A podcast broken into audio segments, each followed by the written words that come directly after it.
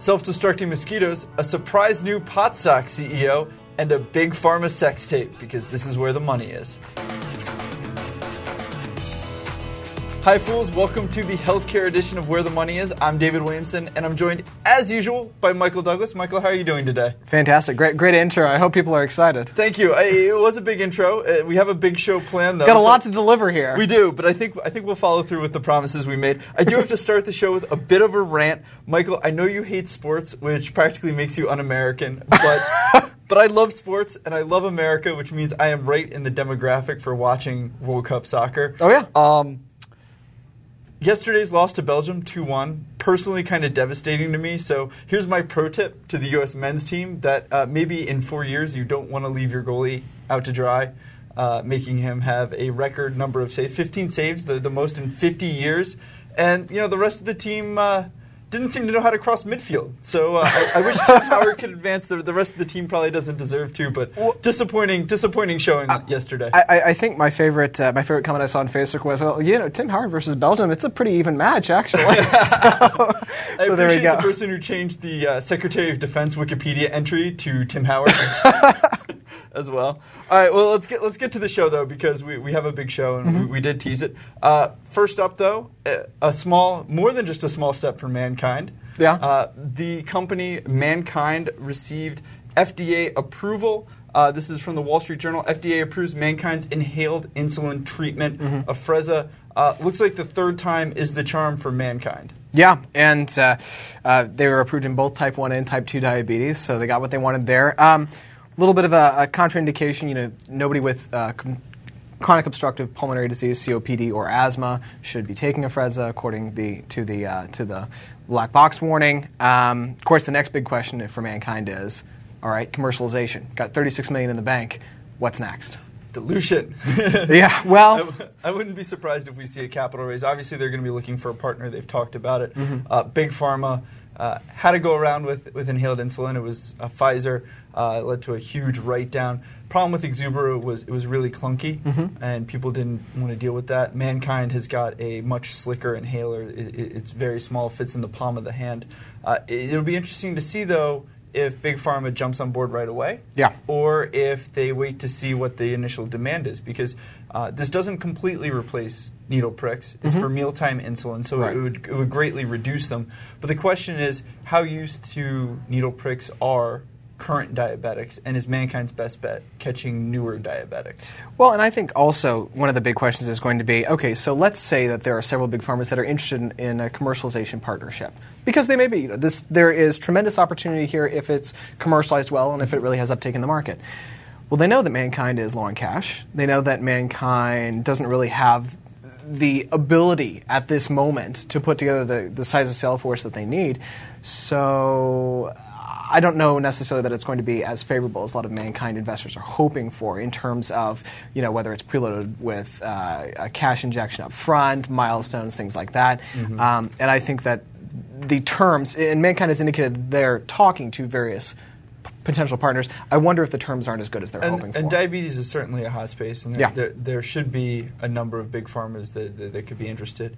Uh, you take a look at AstraZeneca; Mm-hmm. they now essentially wholly own the, the X diabetes partnership they have. Eli Lilly is going big in diabetes. Uh, this could be a differentiator from them, from from say a Novo Nordisk, Mm-hmm. uh, which is also big in diabetes. Do you do you have a favorite player among the bunch, or I, gosh, I mean, if, if you if Didn't mean to put you on the yeah, spot you, there, you did there. I. I, I would say uh, if I if I had to, um, I think maybe Lilly because I think Eli Lilly needs it more than anybody else. You know, AstraZeneca has kind of already priced in the expectations for the Mm-hmm. next four years of basically not revenue growth and returning to 2013 numbers in 2017. Um, I think Lilly's got a lot of trouble right now, and I think that this is perhaps uh, a good. I don't want to say hail mary play for them, but a, a good opportunity to basically do something different and try something. I mean, it all depends works. on the price, right? Of course. So, at a certain price, I would like it for Lilly. At a certain Mm-hmm. price, I wouldn't. But Lilly already has the sales force in place, so you're just adding another product into their arsenal, essentially. Exactly. So it's definitely going to be one to watch. We'll be watching it. MannKind is an incredibly popular stock.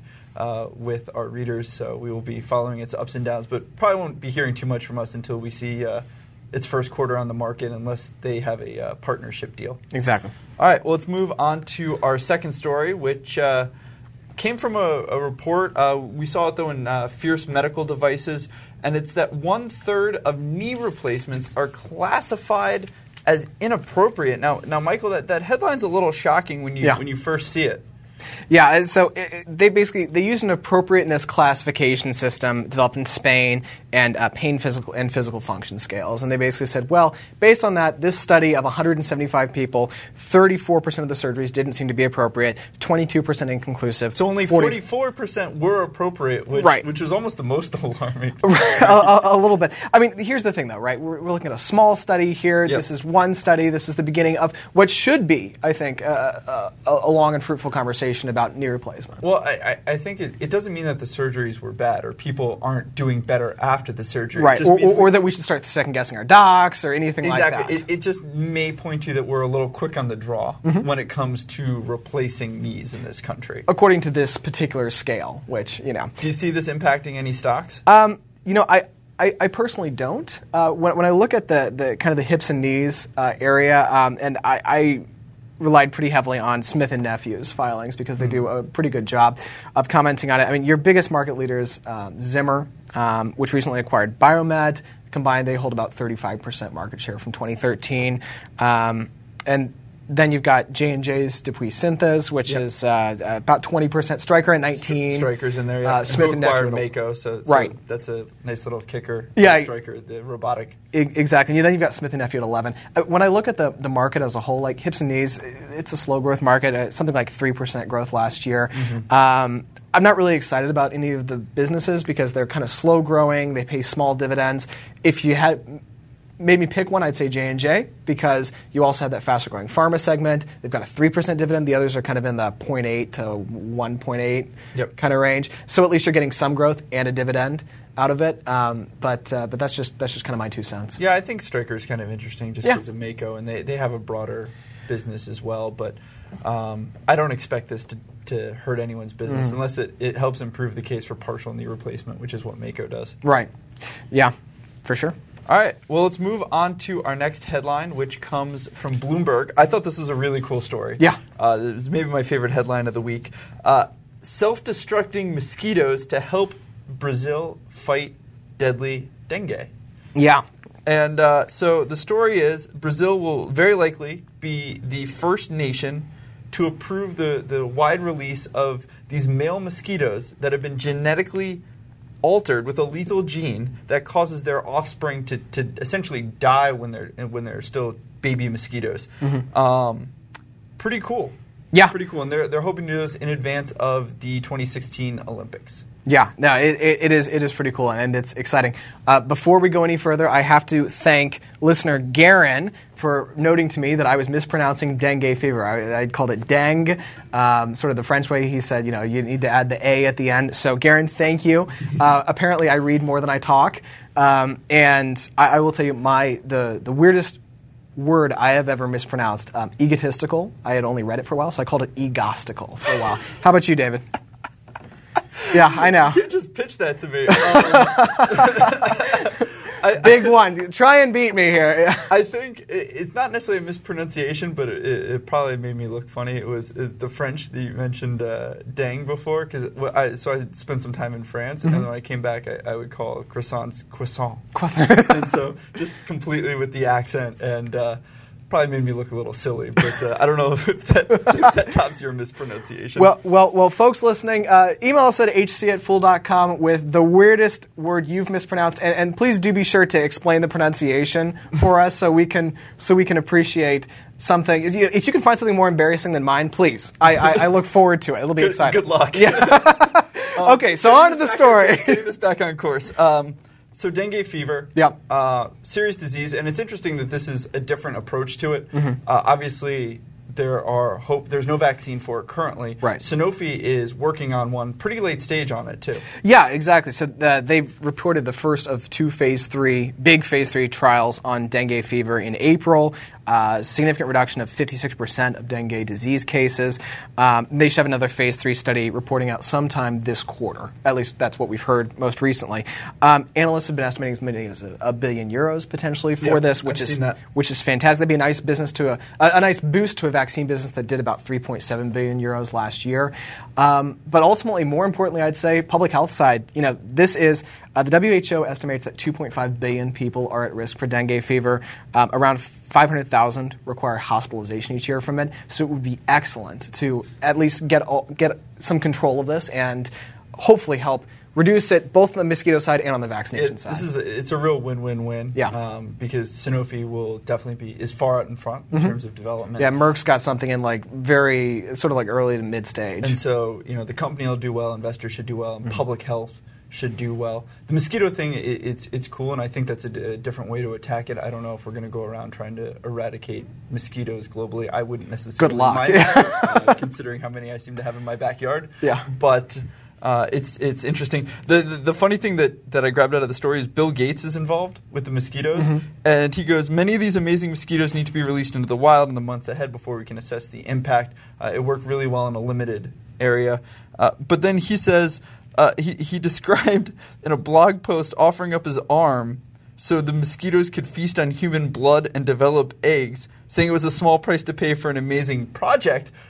I feel like there are better ways to do that than sticking your arm in a cage full of mosquitoes. Yeah, I mean, go, go Bill Gates. Uh, he's a better man than I am. I would not, in fact, do that. I can't imagine how badly that itched afterwards. Yeah, that cannot have been fun. All right, let's move.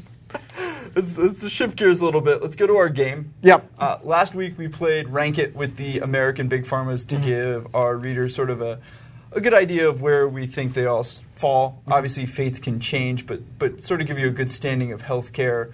You know, snapshot as of right now, what Yeah. we think. We decided to go across the pond to Europe, take a look at the five of the European big pharmas. Sorry, Roche, you got left off the list. Probably stick it in the middle somewhere, though. Yeah, probably. Uh, we're going to do AstraZeneca, GlaxoSmithKline, Novartis, Novo Nordisk, and Sanofi. Michael, how would you rank those five European big pharmas? All right, hotspot again. Yep. Two two weeks running. Uh, I'm going to say Sanofi, uh, Novo Nordisk, Novartis, uh, GlaxoSmithKline, and AstraZeneca. Um, so, starting off, Sanofi, top of the list, uh, and I would say um, they've got a lot of opportunities. Of course, we just talked about the vaccines unit, which is an exciting area. Yep. They've got Alirocumab, which is the PCSK9 inhibitor that we've been talking about. It seems kind of nonstop, so so uh, listeners will be hopefully familiar with it by now. Um, Great CEO, Chris Viehbacher. a- absolutely, uh, one of our fellow analysts, Max Macaluso, uh, loves talking about. he actually Chris has a framed Viehbacher picture. One of the one of the things I really like about Sanofi is they've done some really smart equity investments in other smaller biotechs. Right, so they've done it with Regeneron. Um, Yep. They own twenty two point five percent of Regeneron. They actually just increased their uh, their percentage of Regeneron up from like twenty and a half percent. Um, so that's that's exciting. Regeneron's got a lot of cool opportunities, which we'll be talking about a little bit later. Um, and then Well, you've got the Genzyme too, right? The in-house unit. Absolutely. I'm sorry, I didn't mean to cut No, you no, off no, there, that- I was totally. just say that Sanofi is someone who really embraced biotech early for a big pharma, and they've really reaped the rewards. Yeah. Well, and, and, and, and the thing is that, you know, Regeneron's kind of gotten bigger. It's kind of gone more mainstream now, but they're still going after smaller biotechs. You look at Alnylam, uh, they own 12% of it. Um, that's an RNA interference. Uh, it's a mostly early stage pipeline. Not the kind of biotech that I usually tend to in, invest in, but I'm going to trust that Sanofi knows what they're doing because they've, it's just panned out so well with Regeneron. Um, and I think that, you know, they've got a, they're a smart company with a lot of smart opportunities, and they seem poised to do pretty well over the long term. Okay, now you had Novartis second. Uh, Novo Nordisk Novo second. Nordisk, Yeah. diabetes powerhouse. Yes. Uh, well, and, and hemophilia too. They've got some uh, opportunities there. Um, you know, they've got a lot of leadership in diabetes. They'll need to maintain it. They right? also have the best corporate logo out of all these companies. That's true. The uh, the reindeer. Yeah. Yeah. It's kind of cool. Um, so you look at Victoza, uh, which turned in two billion last year. Of course, you've got uh, Lilly's dulaglutide uh, is a huge potential competitor, uh, assuming it gets approved. Um, probably probably third quarter. It's got better dosing than Victoza. It's once weekly as opposed to uh, once daily. Um, but Victoza, you know, they're also looking at it in uh, some obesity reduction. Um, they just reported a, a phase 3A trial on it. Um, it could be a blockbuster. A I, the numbers I see are kind of a billion, the um, a billion or so dollars, uh, decrease obesity a little bit. So there could be some opportunity there in type two diabetics with uh, obesity issues. Um, overall, I, you know, I'm not nearly as positive on Novo uh, as I am on Sanofi, but I think it's definitely second place. What do you think? It's further down on my list. Okay. I would probably have um, probably have Novartis. Okay. Novartis next. I like. Well, Novartis and Novo like- in the middle at least. I might even put it under under Glaxo. Wow. So, so I I don't know. They, they seem to be on the defensive a little bit Mm-hmm. with diabetes. I, I think they did a really good job claiming their ground, but I, Yeah. but Lilly's gunning for them, and we have some other companies really gunning for them. Um, you know, Sanofi is a, is a big diabetes powerhouse. Absolute well. Lantus, I think Sanofi is clearly the head and shoulders of this class. though. Yes. Um, It's right, okay. I'll take first. So. Let's let's move let's move through. Any anyone else? Uh, Novartis. Novartis. Um, oncology. Yeah. Really doubling down on that too. Yeah, smart move. Uh, buying up uh, GlaxoSmithKline's oncology unit, And they gave Glaxo vaccines in exchange. but not all vaccines. They kept the best one, the Yep. uh, the flu vaccine, which was a smart move. Um, you, they looking to slim down the R and D structure some. Uh, Gilenya has been selling quite a bit. That's in the uh, multiple sclerosis space. Of course, it's also got potential. Um, well, it's got competition from uh, Biogen's Tecfidera and Sanofi's uh, Ob- Aubagio, Aubagio, Aubagio, yeah. Aubagio. See, pronunciation. It's just not my thing. um, but uh, you know, they also sold their animal health business to Lilly. So, like overall, I, I, I like them. They're focused, which I yeah, like to see. and they're doing a good job. Speaking about refocusing Glaxo as well, really going all in on uh, vaccines. Yeah, um, the Advair patent expiration is a bit of a, a, a a- massive Yeah. concern actually, um, because that was something like eight billion last year. And there's COPD drugs that they're using to replace it, the next gen ones, Anoro Ellipta, Breolipta. They look good. They look good, but they're not going to be that dominant. Yeah. Well, and getting rid of the oncology business, I mean, it was subscale, but at the same time, you've got vaccines. They, they missed out on the crown jewel. They didn't get the influenza vaccine, and, and I, I just don't know that Mm-hmm. They are getting that meningitis B vaccine, though, that Novartis reported good results from. That's true, week. but I just, I, you know, I just don't know if there's a lot of sort of high margin, high growth uh, opportunity for Glaxo. Still better than AstraZeneca, in my opinion. Yeah. AstraZeneca, I, I, I don't like them uh, as much as the others. Mm-hmm. Uh, I'll put that qualifier. Uh, my problem with AstraZeneca, I think they have immuno-oncology is the story of their pipeline. Yep. Uh, they. It's pretty early stage. It's it's still pretty early stage. They, it is going to be a robust one. Mm-hmm. Uh, the the problem is it's it's further back, and I don't necessarily trust their pipeline. They've had a lot of late stage failures. Yeah. Uh, we haven't seen too many immuno-oncology failures yet, so maybe that's an area where their success will be a little better. Um, share prices were bid up because of the interest from Pfizer Mm-hmm. and an inversion deal. I, I don't think they have that much appeal uh, to other companies, so I would expect share prices to trend back down. Yeah. Just because the, where they were at, with Pfizer's interest doesn't really reflect where that the company currently is, given their revenue situation. Well, right, exactly. I mean, you've got the diabetes franchise. That's a nice way to try and shore up things a little bit. They bought that from Bristol Myers. Um, so that, that's an opportunity for them to add some sales, but they also paid out for it. And then you've got Crestor, the statin, um, and Nexium for acid reflux coming under patent expirations. Um, and that's a big chunk of their revenue they're going to lose, which is why they are not guiding for revenue growth until 2017. Yep. And then they're guiding Which- for very quick revenue growth. Yes. So we'll, we'll see what happens with AstraZeneca. Certainly, it could bounce back if Yeah. its pipeline does well, but right now it's uh, it's it's going to be tough sledding for the next couple of years for that company. Definitely agree. All right, well, let's stay in Europe though, and as we move on to the mailbag, we have a question from Daniel, and he writes, "Hi guys, love the healthcare stock talk. I saw a slew of European approvals over the last few days, and there really were a ton. Um, which ones matter most?" And uh, Daniel, thank you for the question. Yeah. Uh, anyone out there listening has questions? HC at fool.com Goes to both of us. goes to both of us, so uh, at least one of us will read it. um, we promise not to uh, not to just instantly delete them. Right, right. We, we, we actually really enjoy getting them. No, we do, so we it's do. a lot of fun. Uh, well, there were a bunch. Yeah. I guess I'll, I'll run through them real fast. Sure. And we can pick out a couple that we like. Now, also, I, I should say before I start, the European approval process very similar to America, but but different and important. ways. Crucial ways, yeah. So there is the CHMP, uh, which is sort of like an FDA advisory committee in that it recommends approval or, or not approval, and then the EMA is the one uh, that actually approves or, or rejects. Unlike here, where the FDA doesn't follow necessarily the advisory committee's recommendation. The EMA almost always. Yeah. I can only think of one time where they didn't, and, and data came out between the recommendation and the actual approval date. which should change things. So it's essentially a rubber stamp. You see, you see uh, the CHMP recommend something. It's it's That's the catalyst. That's that's the catalyst. You can essentially count on approval. So uh, here's what we have: label expansion for Bayer's Stivarga. Mm-hmm. We have label expansion for uh, Regeneron's Eylea. We have approval of Eli Lilly's. Uh, what is this? This is the uh, Lantus biosimilar. Yep, biosimilar insulin. And um, First one. First one.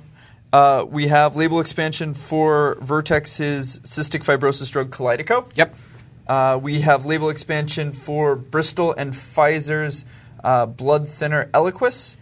We have approval for Daklinza, which is new. That's Bristol Myers hepatitis C drug, not approved over here yet. Right. Uh, we have expansion for Roche's Avastin in uh, ovarian cancer. And what else? We have approval for Triumec from uh, now ViiV Healthcare. This is the partnership from GlaxoSmithKline and Pfizer. Right. And this is a three-part uh, HIV drug as well. And um, I think that's about it of note. Yeah. Okay. All right. My favorite, Eylea. I'm going to say it's uh, Regeneron's Eylea. Nice now, choice. Thank you. Thank you. So this is a drug that's currently indicated for age-related macular degeneration and macular edema following central retinal vein occlusion. Now they're looking for uh, an, a big follow-on opportunity for visual impairment due to diabetic macular edema. Now this is um, this is uh, it's got 6.2 million people worldwide have this, and so you know, there's a big substantial potential population. Um, it's a nice potential label expansion for a drug that made 1.4 billion last year in the U.S. and 500 million abroad, where Bayer does the marketing. Um, Analysts are guiding for the drug to make as much as potentially 4.7 billion in peak sales, and so this is this is where you see that opportunity with these sort of big follow-on indications that can really help Regeneron, which has already done a really good job thus far of getting that drug out. Um, and when I look at Regeneron in particular, this is a really key drug for them, right? Because uh, sure, they have other drugs, but 362 million in net product sales last quarter. 359 million of which was Eylea. So it's kind of kind of the one-trick pony for Regeneron. Although they have a lot of other opportunities in their pipeline. They're partnered with Sanofi. They're partnered with Bayer, of course. And so yeah, it definitely I- think the most important one there. Well, and it means so much to Regeneron, right? Totally. That's, that's what you, you look for a little bit. You know, you glance at this and you're like, oh, Kalydeco, that's going to be huge for Vertex. But this isn't the the big news. Mm-hmm. Right. Uh, the big news for Vertex and Kalydeco was the trial that worked out that would expand their population from about uh, 5% of the cystic fibrosis population to about 50%. Right. Uh, there's no approvals for that yet. We both expect that to happen for Vertex. Right. Uh, the stock popped on the news. Uh, when, when I'm looking at this, though, I, I think I'm actually going to go, even though I said size matters, I'm going to go with a, a big pharma a little bit here. Uh, Eli Lilly's uh, approval for their new insulin Glargine.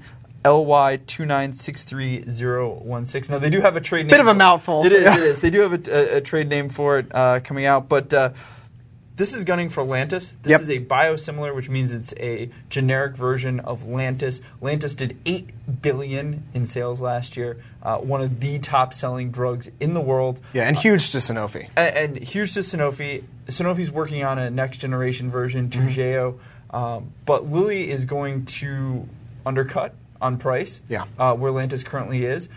I don't know how much of this market they'll capture. I suspect quite a bit, especially in price-sensitive Europe, where Yeah. uh, the EMA will approve something, but then the drug companies have to go to each country Mm-hmm. and basically negotiate prices. Uh, Lilly's going to say, "Listen, we're a better deal." They, with the governments there paying for drugs, they're very price sensitive over there. Yes. I, I think this is a huge market for Lilly. Lilly certainly needs some wins. They're Yes. losing a lot of revenue. Cymbalta going away. Um, what Evista, Mm-hmm. I mean, th- their Cialis's patent is is losing it in uh, what 2017. Right. Um, so you take a look at Lilly; they need some wins. Cyramza hasn't been quite the home run they were hoping for. Uh, Solanezumab, you know, maybe in Alzheimer's in its third phase three trial will show some Right. some success, being statistically significant. So I think when you look at, you know, these are mostly big pharmas that are in play here. When you look Mm-hmm. at that, I think Eli Lilly stands out. The other one I want to touch on really fast is uh, ViiV Healthcare, the GlaxoSmithKline Pfizer team up. Right. Uh, this is going to be uh, what's interesting about this. It's a three drug regimen for HIV. Uh, and what's interesting is that it's going to be the first once daily single tablet. Now, these are drug cocktails, but uh, dosing or ease of dosing is, is really a, a nice advantage. Gilead, the dominant HIV player uh, with Truvada and all the offshoots of that, uh, they have a triplet, Complera, Stribild. But this is a legitimate competitor Yes. for, for Gilead's products. And again, uh, you know, Gilead's not known for their, their friendly pricing, uh, so it'll be interesting to see um, what Bristol does in terms of price. But they certainly have, you know, a nice a nice little dosing. Mhm. Well, and, there, and, and especially as you mentioned in Europe, there's a huge opportunity there if they're willing to compete on price. Yep. All right. Well, let's move on to Tweet It, which is Your favorite segment? It is my favorite segment. It's always my favorite segment. We uh, we have three ga- great great tweets. Uh, the first comes from uh, Matt Herper, uh, our, our friend over at Forbes, great great writer. Uh, he tweets out a uh, a Gawker article though, which is what happens when a healthcare startup leaves you with the bill. Now this is about Oscar. Uh, really, it's it's a managed care startup. It's it's, it's an insurer uh, that was on the Obamacare exchanges, uh, the the state-based exchanges. It had a lot of slick marketing. It has a really nice package with this card. It's sort of Apple-esque. Right. Um, turns out though, they're still working out some of the kinks. Uh, you go to Yelp reviews, not very favorable. It's about a one one star out of five product on Yelp. A little little better than that, but not not quite at full 2 Uh, a number of people giving it one star said they wished zero was an option because it turns out um, what they were promising wasn't essentially, or at least what customers thought they were promising, wasn't what customers ended up receiving.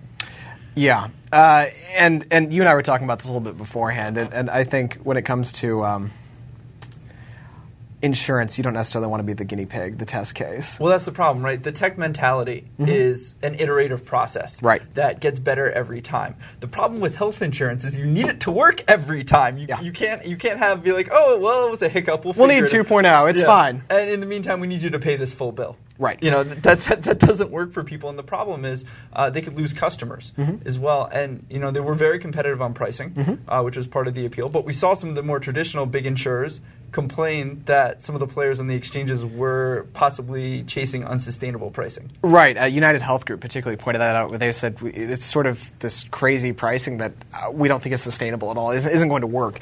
Uh, of course, United Health ran afoul of a couple of the big co-ops in New York that have done a really good job of starting to shake up that market.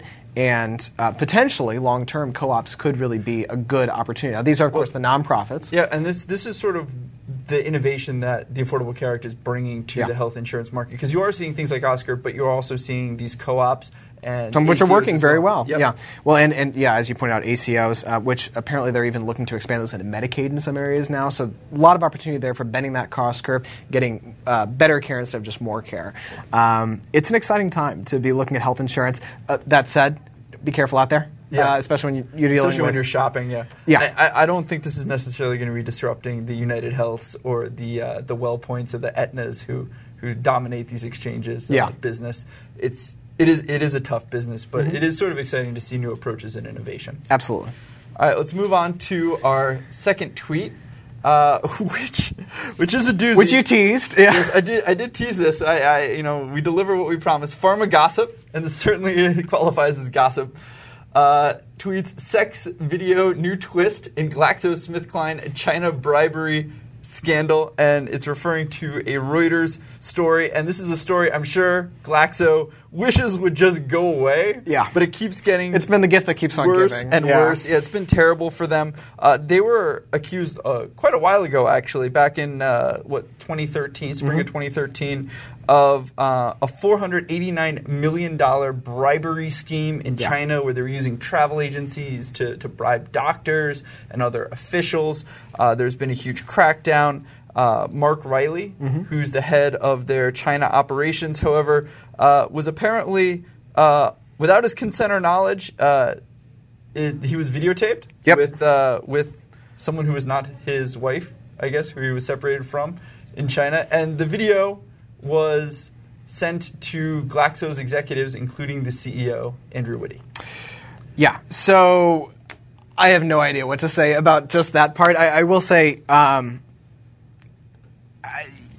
there there have been issues with the, the, the sort of potential corruption issue. I, I mean, this this seems to kind of cross It's- some lines. It, it, but, uh, I, it definitely crosses lines. um, it's, it's an interesting case of, of sort of corporate whistleblowing and espionage and Something. rule breaking, and I, I don't know what's going on. You know, Mark Mark Reilly is currently being detained in China. He's he's not in prison, but he can't leave the country. Right. Uh, and this has been a problem for Glaxo, though. The, the China thing, eh, you know, on a more large scale, they saw sales plummet sixty-one percent. Mm-hmm. Yeah. Uh, after the allegations come out, because businesses didn't want to deal with Glaxo because they didn't want to run afoul of the Chinese government. Right. Um, obviously, it didn't impact Glaxo too much at the time. It was about 4% of their business.